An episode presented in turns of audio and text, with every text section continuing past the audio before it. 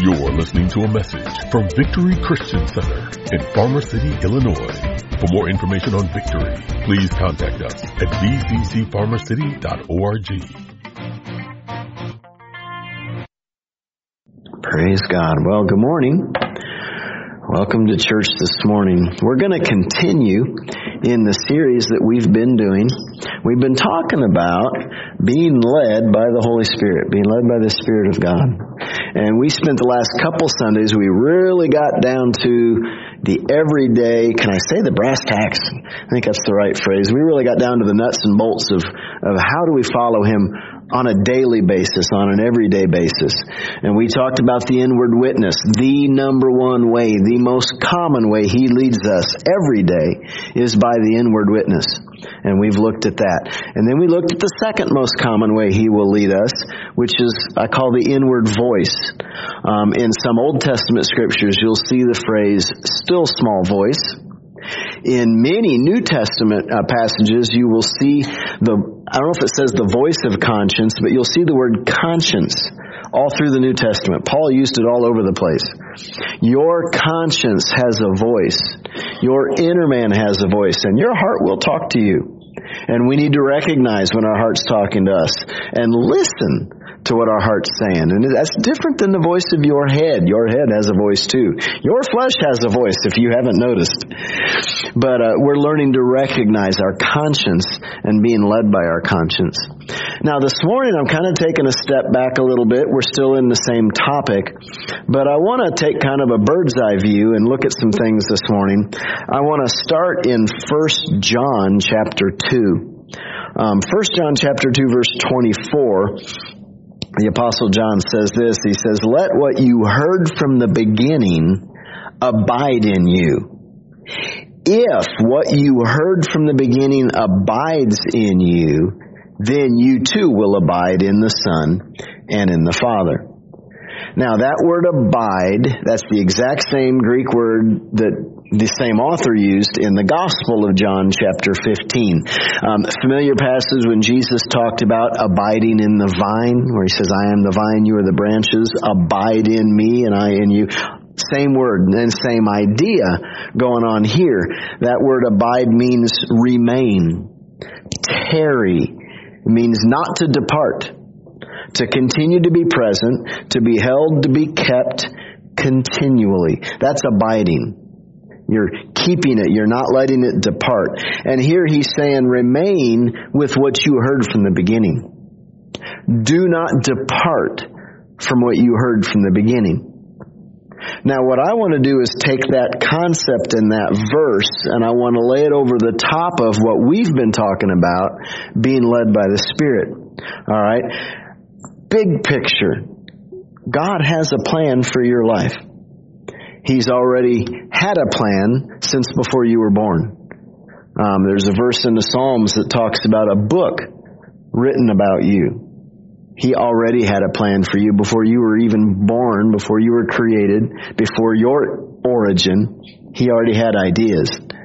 Now, in this life, if we're following Him, He's going to lead us right into that plan. He has good things planned. Everything that He wants you to do for Him, He's already made provision for. He knew what the plan was, and He's already on top of things like that. He knows the best route for you to take to get there.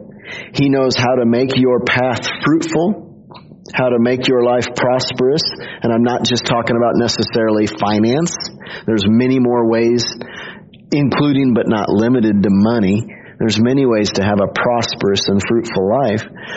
Um, he knows how to steer you clear of obstacles and hard times and things that He does not intend for you to go through. He knows how to take you around them, really in a way that you didn't even know they were a possibility. You're just following Him, and He's just leading you around things like that. He's got all that figured out. Um, a very commonly known verse, especially in the world of greeting cards, um, Jeremiah twenty-nine eleven. I'm going to read out of the New Living Translation. He says, "For I know the plans I have for you, says the Lord. They are plans for good and not for disaster, to give you a future and a hope." That's your Heavenly Father. He's already got plans, all right? And the better we are at following Him, the better everything's going to work out in this life. We're going to do a better job at getting into His course and staying on that narrow path that Jesus called. Not wide one that leads to destruction, but He said narrow. And He did say difficult. We work to stay on that path and to follow and not miss Him when He leads. And we've talked about a lot of that. But I do want this morning to acknowledge there's another side to that coin. You see, there is another spiritual force at work in the earth today other than God. You do have an enemy. He also has plans for your life. They might not be as detailed. It's mostly to get you off of God's plan. But He does have plans. And He works to get you to follow His lead rather than God's lead. And then we do know by His nature, Jesus said He only comes for three reasons, either to steal, kill, or destroy. And so the nature of His plans will produce those three things at various levels in your life. Uh, one example I've thought about, um, the... I wish I could say it's an unusual or rare thing, but it happens all too often. If it happens once, it's too many times. But I'm thinking of driving a car where maybe you are stopped at a red light. Um, even more dangerous if it's a high-speed intersection, and you have traffic coming the other way, and then the light turns green. So you begin to pull out into the intersection, and yet a car coming from the other direction either didn't see the red light, didn't care about the red light, or thought they could make it, whatever the situation, and they come at a high speed into the intersection. And you're in a situation where a few seconds quicker on your part, and it happens behind you. You delay a few seconds, and they'll fly in front of you. Or you get right in the exact moment, which just has seconds on either side of it, and you're in a collision of varying degrees. And I think about the things that lead up to a situation like that and variables that literally come down to seconds that can play with the outcome. And I would say to you, it's a setup. Now, there are many, especially in our culture today, who would look at me and say, oh, now, come on. It's just coincidence. It's just dumb luck. To which I thought, is there such a thing as smart luck? Where do we get the phrase dumb luck? I don't know. But anyway, that's what they would say. It's just coincidence. It's just dumb luck. Well, I, I know I've said this before, but I'll remind you. There are a few English words that we have in our language and in our culture for which there are no Hebrew counterparts. And that is one of them. We have the English word coincidence. The Jews do not. There is no Hebrew word for coincidence. The reason being, they don't believe in it. That is not a concept to a Jewish mind.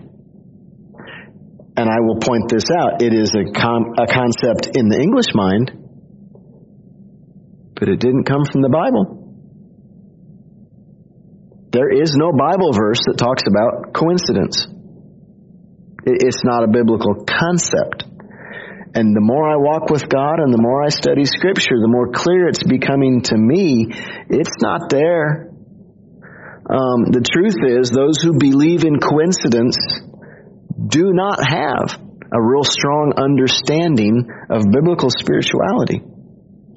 Because the more I study that, the less I see coincidence in anything. There's far more going on than what we see with our eyes. You have an enemy who is working tirelessly to trip you up, to get you in the wrong place at the wrong time.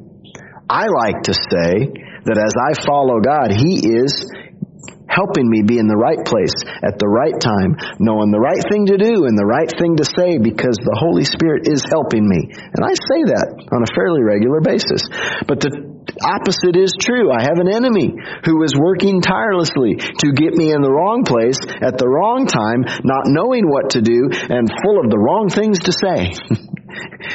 He is working to get me there, and he works tirelessly to do so. What I want to do now is package that in what we've been talking about.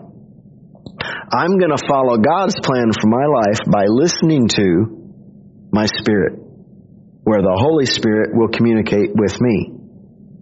Now, the devil's trying to get me off that course. Where does he communicate with me primarily? Not in my spirit. He will primarily communicate or tempt you or pressure you through your flesh, where the fallen nature is. That's the dichotomy we see in Romans chapter seven, in Galatians chapter five, this dichotomy of spirit versus flesh. And that's where we struggle. And in a scriptural context, those are your only two options. Most decisions that you make are one or the other. But what I, I'm not trying to make it big and dramatic. Really, the bigger part of my message this morning is the little things. So what kind of little things in our flesh does the enemy use to get us off course? Things like procrastination. Things like laziness. Anger. Lust. And that's a broad term. That could be lust in all the ways we sometimes want to think about. That could mean, you know, you hear me talk about often, lust when it comes to food. All right? So it's just desire. Your flesh has desires that we don't always, we would not always, how do I say this? Your flesh has desires that we would often be wise to not fulfill. There we go. How about that? Kind of a foundation under all of it, selfishness. And so many times, it's flesh that we're giving into when we are selfish, when we are lazy, when we procrastinate. And that is flesh pulling us in a direction that is not the leading of God. Um, I want to actually go look at Galatians chapter five, verse seventeen. I, I referenced this just a moment ago.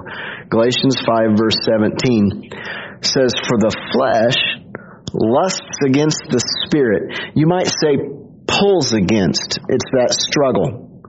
The, the flesh lusts against the spirit, the spirit against the flesh, and these are contrary to one another, so that you do not do the things that you wish. I don't want to spend a long time here, but I am going to point out. Um, put that on the screen. I'm, I'm curious. Verse seventeen. I didn't put it on there? My bad. I'm the one that set that up, and apparently I forgot. Galatians chapter five, verse seventeen. Sorry about that. I will own it. But I want to point out, notice what it says. The flesh lusts against the spirit, and they capitalize the S. Now, one thing you need to know, um, in the Greek, it's not capitalized. Actually, in the Greek, none of them are ever capitalized. And that's actually something we just started doing a couple hundred years ago, trying to capitalize any reference to deity. And there's actually now a move to get back away from that, because in some cases it creates confusion. I'm not here to get into all that. They're implying by capitalizing the S that that's referring to Holy Spirit.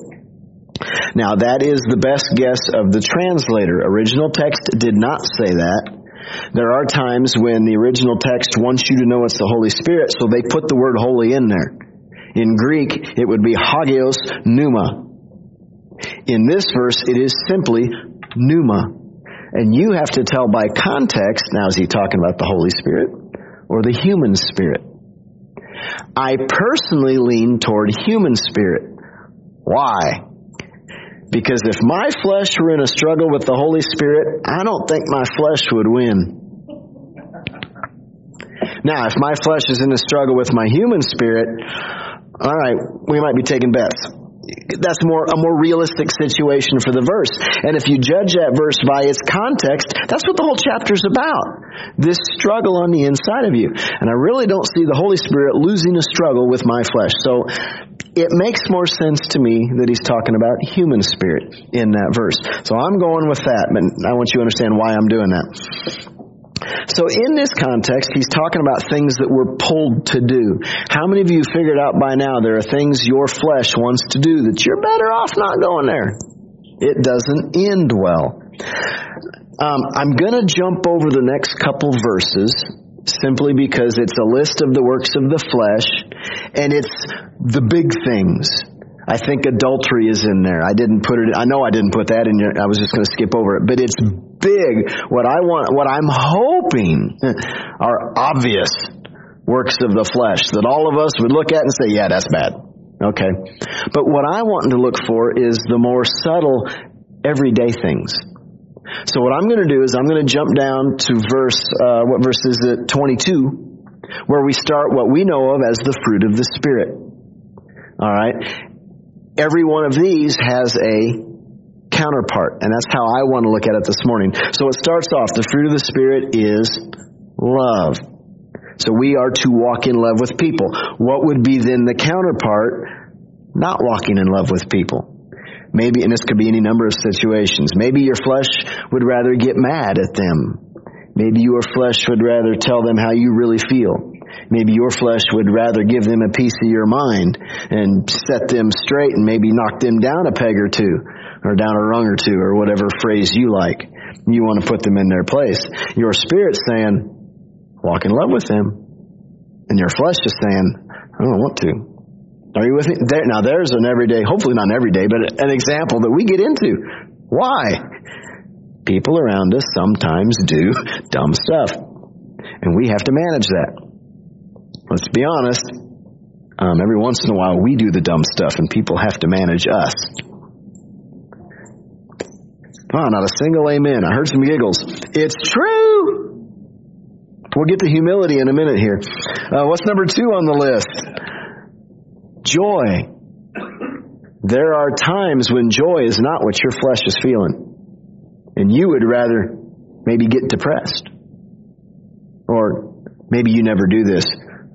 Mope around.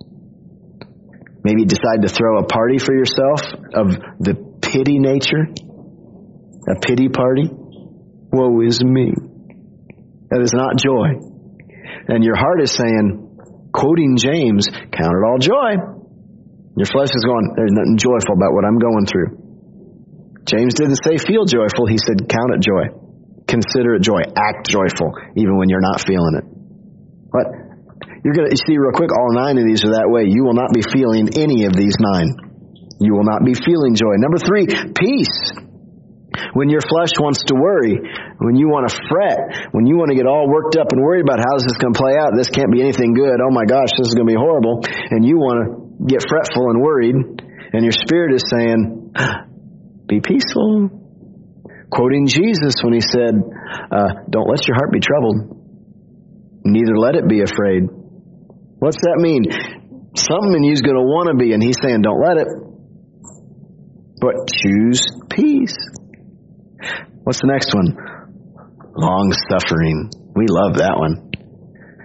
If I remember right, so many times when it when it's circumstances that are trying you, then we walk in patience. When it's people that are trying you, we walk in long suffering. And your heart is saying, I don't want to. No, no, your flesh is saying, I want to. Your heart's saying, be patient. Just endure. Go ahead and suffer. In fact, get comfortable. You might be suffering for a while. It wasn't short suffering. It's long suffering. What's the next one? Kindness. Some of these overlap. Maybe you're wanting to be rude with someone. You're wanting to be right in their face and let them know what they just did affected you. And yet your heart's saying, be kind. Let's go to the next one. Faithfulness. You ever had moments where you just want to turn around and walk away and quit? And your heart's saying, don't do that. You be faithful. Yeah, nobody sees what I do anyway. Nobody cares. And your heart's saying, but it's the right thing to do. God's watching. You be faithful. You keep doing it. Possible scenarios. What's the next one? There it is. Humility. When your flesh wants to get proud, or maybe selfish, or maybe maybe do a little bragging, or a little patting yourself on the back, or just making sure everyone sees what you do. You don't like doing things no one sees. Why? No one sees. What's your heart saying? It's the right thing to do. And God sees. Not to mention, there was that passage where Jesus said that if man sees and gives you the pat on the back, then that's all you get. But if God's the only one that sees, He will reward. I have a feeling His rewards are better than someone patting you on the back saying, good job, you did that well. Anyway, what's the last one? Number nine, self-control. That's a good one. When you're tempted to just let yourself go. In any number of ways. He says, against such there is no law. And those who are Christ's have crucified the flesh with its passions and desires. And I just want to point out, that's harsh language. He did not say, you slap your flesh on the wrist and say, stop that. He used the word crucify. But there are times you take the desires of your flesh and you, as it were, you nail them to the cross. And you say, flesh, I am dead to that. We will not go there. And you can just let it go. And you get brutal. You get hard on your flesh. Paul has other passages. He talks about that. He says, I discipline my flesh. I keep it under. Study that word discipline out. It is a hard control. It's nothing casual. It's no slap on the wrist. Verse twenty-five, he says, if we live in the Spirit, let us also walk in the Spirit. Um, notice that the Spirit of God will lead us by His nature, which is all the one side of things we looked at. Love, joy, peace. Those are all His nature. Um, the enemy will lead us by that other list, the nature of the flesh. And if we allow Him to lead us, and And again, I'm saying not in just these seemingly big decisions. It's that whole series of seemingly small, inconsequential daily decisions. And what I'm saying is it's not inconsequential. They add up, and it's a setup. So I do have a, a spiritual, biblical story to illustrate this point this morning. And there is a part of me that is not excited about this. Why? This is not a fun story. It is in the Bible. We're going to go back to the book of Judges. This is a biblical account. But this is not a Sunday school story. I don't think they have ever taught this story to the kids in the class. This is a bloody story, a brutal story. It does not have a happy ending. And I'm not going to spend a lot of time on the ending. But I want you to see the steps that got them there. Are you with me? So fasten your seatbelt, which is okay because I don't think anyone's going to shout and run around the room. So it's okay. Judges nineteen, verse one. And it came to pass in those days when there was no king in Israel, that there was a certain Levite staying in the remote mountains of Ephraim. Uh, he took for himself a concubine from Bethlehem in Judah. And I'll just point out, there are four times in the book of Judges where it says there was no king in Israel. In the timeline, we have the law. We've been through Moses, and we have the law, and we have the, the Torah, what should be telling us right living. But we're just short of the first king, which was Saul. So that's where we're at in time. There was no king in Israel. Two of those four times, it then says right after that, and everyone did what was right in his own eyes. How many of you figured out that's a dangerous place to be? Everyone's just doing what's right in their own eyes.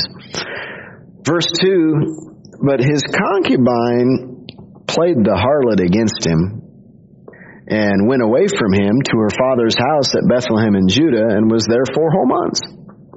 So he goes and gets himself a wife, but she's not faithful, and eventually just leaves him, goes back home, home to her daddy's house in Bethlehem. And he just kind of sits on this for a while. Four months have passed. Verse three, then her husband arose and went after her to speak kindly to her and bring her back, having his servant and a couple of donkeys with him. So after time had passed, at least four months, he decides, you know what? I'm going to have mercy on her. I want to give this another go. And I'm going to go ask her to come back. And we'll just, we'll forgive yesterday. And we'll focus on rebuilding and looking at tomorrow. Okay. So uh, a couple of donkeys with him. So she brought him into her father's house. And when the father of the young woman saw him, he was glad to meet him. So he arrived at the father-in-law's house, got a warm welcome. They invite him in. And uh, verse four, now the father-in-law, the young woman's father, detained him. And he stayed with him three days. So they ate and drank and lodged there. Now, in uh, I'm reading New King James. It says the father-in-law detained him. The Amplified says insistently detained him. The English Standard Version just says, uh, made him stay. So it, it was high pressure, forceful. Okay? But at this point now, he has a plan, and I am loosely connecting this with the verse I started. He's got a plan that he started with. And the idea is, I'm going to go find her, I'm going to forgive the past, and bring her home. So he finds her, he's warmly welcomed. You know, and even father-in-law, warmly welcome. But now right off the bat, they're starting to deviate from the plan. We've now been there three, three days longer than he wanted to. Now, we could try to paint pictures. We could try to defend the father-in-law and say, well, he's just trying to enjoy time with the family, or he's wanting to, you know, spend extra time. Maybe. But Scripture doesn't say that. We would have to add to the story. What it tells us is three things. They ate, they drank, and they slept, I guess would be the third one. They lodged. So all Scripture's telling us is they're making decisions catering to what? Flesh. We're just, instead of sticking to the plan, we're going to spend some extra time eating. There's food again, sorry. Uh, drinking and uh, laying around and not going home. Are you with me? Um, verse five. Then it came to pass on the fourth day that they arose early in the morning and he stood to depart. All right, he's like, I'm already three days behind schedule. It is time to go home. All right, pack up the bags, get the donkeys loaded. We're going home. But the young woman's father said to his son-in-law, well, refresh your heart with a morsel of bread and afterward go your way. Um, kind of looks to me what he's saying is, well, you don't want to leave on an empty stomach. Let's eat breakfast first. And then once we have breakfast, then you can hop into the donkey and hit the highway. It'll be good. But keep in mind, there's no McDonald's. All right, now if we're going to have breakfast, well, hold on a minute. You know, sit back down because we're going to have to go eat some eggs out of the pen or the chicken coop. And we're going to have to... I don't know if they have to go find the fatted pig. They don't eat pigs, so I don't know. Maybe it wasn't bacon in their breakfast. But you know what I'm saying? I said, we're going to have to make this breakfast.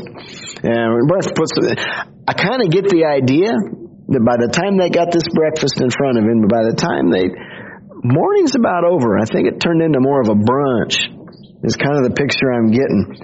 So in verse six, so they sat down, and the two of them ate and drank together. And then the young woman's father said to the man, please be content. Stay all night. Let your heart be merry. And he continues to put pressure on him, saying what? Don't go. Just, you've already spent half the day. Just go ahead and stay. Verse seven, and the man stood to depart, and his father-in-law urged him, so he lodged there again. So, all we're seeing in this picture is, what's he doing? Eating, drinking, lounging, and deviating from the plan. I'll say this way, missing God. He's not being led by his heart. He is one hundred percent being led by his flesh. It's an interesting little side thought. Um, on one hand, recognize not everyone in your life knows how to be led by the Holy Spirit. There are probably a lot of people in your life who have never even given thought to or have any interest in being led by the Spirit. And I'm not painting all of them in a dark picture. In some cases, it might be people close to you, friends or family who love you, but they're not trying to follow God. So likewise, they're really not encouraging you and aren't real concerned if you are or are not following the Spirit. And there will be situations, even seemingly innocent, where they put pressure on you to go a direction contrary to what your heart's telling you. And I'm not saying trying to get you to commit some big dark sin. There's nothing sinful about having breakfast and sitting around once in a while. It's not sinful unless it's causing you to go contrary to what your heart's telling you on the inside. And we have to recognize that. There are times you have to say to people you love, no, I can't do that right now. I got to go this way. I love you. Please don't take this the wrong way, but I've got to do this. And you've got to be strong enough to do that. In this case, he was not strong enough to do that. He would not, for whatever reason, would not stand up to his father-in-law. And it's costing him. Um. So bottom line, do not allow people to cause you to ignore your own heart. It will not end well for you. Number one, it's going to cause you to begin to harden your heart. Anytime you know the Lord's leading you one direction and you choose not to, you begin hardening your heart. And I won't re-preach that. We've talked about that. You don't want to go down that path. Number two, it's going to start taking you down a different path than the one God's trying to lead you on. And one point I'm trying to make this morning is you want to stay on God's path. It will bode well for you. And there are consequences when we get off. So, on one hand, I'm really not trying to paint the father-in-law in too dark of a picture, although I will say this. In Scripture, in this story, symbolically, he is symbolic of flesh. He is the picture of desires of our flesh, pulling us away from what God's trying to lead us to do. So, sorry, dad-in-law, but that's what's going on here. So, verse eight. Then he arose early in the morning on the fifth day to depart. But the young woman's father said, please refresh your heart. So they delayed until afternoon, and both of them ate. Mm. Is there danger in procrastination? That's a loaded question. That's a loaded question. The attitude of, well, we'll get there eventually. It's all good. It'll all work out. Yeah, one of these days. Whatever. Does your Heavenly Father operate with that kind of a laissez-faire attitude? He does not. Um, I did not put this on the screen. I'm just going to quote Ecclesiastes three one. To everything, there is a season, a time for every purpose under heaven. That's how God operates. He sees the big picture that we often don't. He knows how everything is lining up. Your Heavenly Father is, methodical isn't the right word. He's very strategic. Very calculated in what he does. There are reasons he asks you to do what he asks you to do, and he sees all of them. And he's not doing anything, I say this, by the seat of his pants, just kind of going with it. That's not his nature. What did he say? To everything there is a season. Another side of this. Now, I, I did mention early in the series, there are times when, when you have not yet received clear direction and you're trying to figure out which way he's leading you, that's when it is time to wait on the Lord. But then on the flip side, once you get direction and you know where he's leading you, now it's time to follow. You can get in a situation where you know the direction to go, but you take too long to obey. And that season can come to a close. And you missed it, not because you did wrong, but you didn't obey when he was told you to. It's kind of like there is a door of opportunity that he told you to go through, but if you take too long, the door will close, the season will pass, and things have moved on. So we kind of need to know where we're at. If we don't have direction, get it. But once you've got it, now it's time to move. Are you, are you following me? It's time to obey. Verse eight, I'm gonna, I've already read this once, I'm going to read it again. So he arose early in the morning of the fifth day to depart.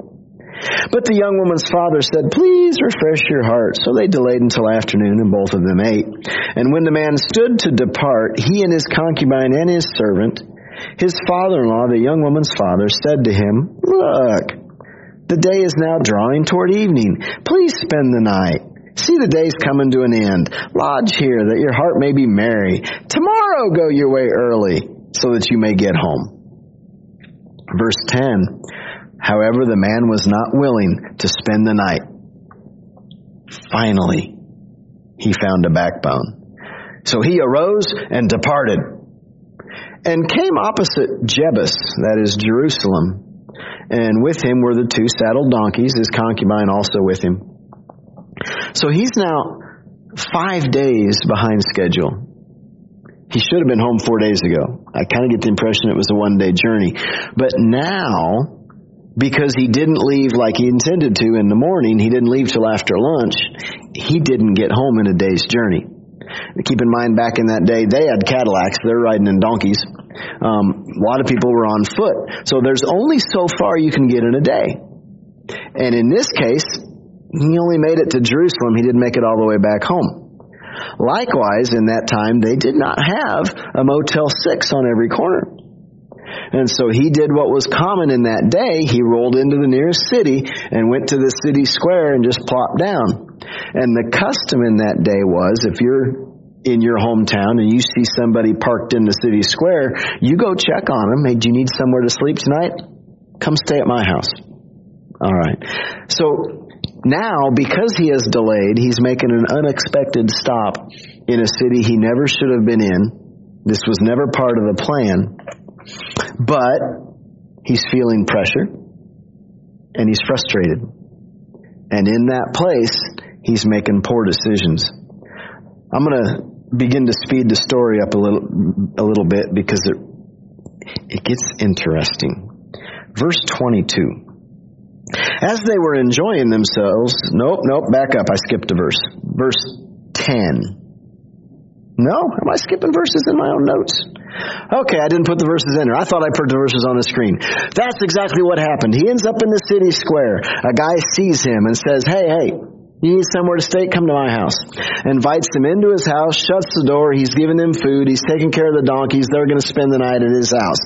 Okay, now go to verse twenty-two. As they were enjoying themselves in this man's house in Jerusalem, suddenly certain men of the city, perverted men, surrounded the house and beat on the door. And they spoke to the master of the house, the old man, saying, "Bring out the man who came to your house, that we may know him carnally." Now, I'm hoping everyone knows what's going on. I don't want to explain this. It reminds me, do you remember a time when Abraham's nephew Lot was living in Sodom? And when the two angels showed up, and Lot invites the angels into his house, and that evening the men of Sodom start banging on Lot's door saying, "Send those two men out, that we may know them carnally." And do you remember what Lot did? Again, this is this is not Sunday school material. Lot said, "Men, please don't do that. They're my guests. They're under my charge," which they were. And he says, "Don't do this evil thing that you have in your heart." But then, and I can't explain this, I certainly don't condone this, I don't know what was going on, but Lot says, "Tell you what, I got a couple of daughters. Have your way with them." Do, do you remember that? Now, I think that one might have ended better. I don't remember. Same thing happens on this night. The guy says, "Don't be so carnal. Please don't do this thing. Listen, um, we have a couple women. We'll send them out." I kind of want to think that my modern Western mind just must be different than an ancient Eastern mind. But I'm not sure, because in both cases, in Lot's time and in this one, ultimately what they're trying to do was condoned. It was not condoned. It was judged. Bad things happened. Remember how Sodom and Gomorrah ended. All right, bad things happened. So I really, I don't have an answer. why Lot or this man would think, hey, here's a better choice. Um, they all kind of looked like bad choices to me. So I'm not trying to say, hey, here was the better option. I, I, I don't have, I've never heard a good scholar give commentary on this that gave a good answer as to why Lot would do that or why this man did that. I don't know. But he did. So that concubine gets thrown outside the house. And uh, we'll go to verse twenty-five. The men would not heed him. So the man took his concubine and brought her out to them, and they knew her and abused her all night until morning. And when the day began to break, they let her go. She crawled back up to the doorstep of the house. The door was shut. She collapses on the threshold of the house, and she dies. And when that man comes out the next morning to find his concubine that he came all the way to Jerusalem, or all the way to Bethlehem to go get, now she's laying dead on the doorstep. I will not go into all the details of what he did next. If you're interested, go read it on your own time. I will just say what he did next, he got his story to the attention of all of Israel. He was national news. And everyone heard what happened in this little town that night. And it caused a national outrage. To the point, the eleven other tribes all sent message to the tribe of Benjamin that said, all right, you round up the men that did this this night and you produce them, they're all going to die. What? Judgment. And rightfully so. For reasons I don't know, the tribe of Benjamin all kind of huddled together and said, we're not doing it. We're going to protect our men, our brothers, and wouldn't surrender them. So the other eleven tribes said, fine, get out your guns. Okay, they didn't have guns. Use your swords. And it turned into a little small civil war. By the end of this account, twenty-five thousand Benjamin men, Benjamite men, men from the tribe of Benjamin died in that little mini civil war over what we just read in this story. The end. No one lived happily ever after. It's a horrible story. Are, are you following me? So what's happening? This is a picture of a guy who made seemingly small, inconsequential decisions, catering to flesh. He knew the plan was hit the road in the morning, let's get home. But he decides for five days, now let's just eat, this is good food. Let's lounge around and do nothing. And then out of frustration, leaves in the middle of the day, knowing I won't make it home. If he would have stuck with the plan he had in the beginning, he would not have spent the night in Jerusalem. That little event never would have happened. He would have hopefully had a successful second marriage with this woman. They would have lived happily ever after, had many kids. I don't know. But they wouldn't have had that incident on the doorstep. twenty-five thousand men would not have died if he'd have stuck with plan A. One other possibility, what if his wife had never been unfaithful? None of this account would have ever happened. But are you seeing something tragic and horrible happened just out of seemingly small, inconsequential decisions made in the moment? And it added up to something horrible.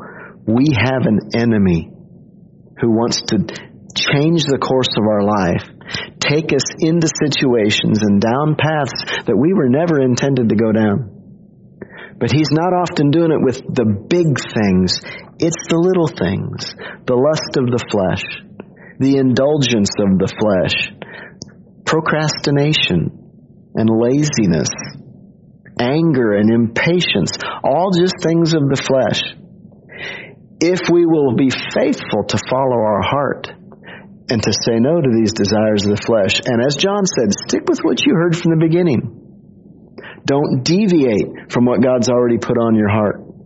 Follow the plan. Uh, Galatians five verse sixteen, he says, I say then, walk in the Spirit. and you'll not fulfill the lust of the flesh. Just walk with what you know. Walk with what's in your heart, and don't fulfill those lusts of the flesh. Do you realize there are situations in your life where to follow your heart and to be a spiritual leader in your household and in your world, what it looks like is simply shut your mouth. Don't say what your flesh wants to say. There are times the most spiritual thing you can do is just turn around and walk away from the situation and go home. One step further, sometimes the most spiritual thing you can do is just go home and go to bed. I, I'm thinking of many situations. Maybe the smartest thing you can do is just shut the T V off, shut everything off, and just go to bed. Get some sleep. Start rested the next day. But sometimes that's just exactly it. You just shut it off, walk away, go home, and you have just been a spiritual person. You followed your heart, and you did the right thing. It is so important for us to be led by the Spirit. It is so important for us to trust your conscience. Trust the Spirit on the inside of you. He is leading you somewhere. And all these little things that don't seem to matter, they all add up. They're all taking you somewhere. I'll close this morning with the verse I already read, Jeremiah twenty-nine, verse eleven. For I know the plans I have for you, says the Lord. They are plans for good and not for disaster, to give you a future and a hope. Trust Him, not just in the big things, but every day, all through the day, in all the little things. Be faithful to follow your heart. Amen. Amen.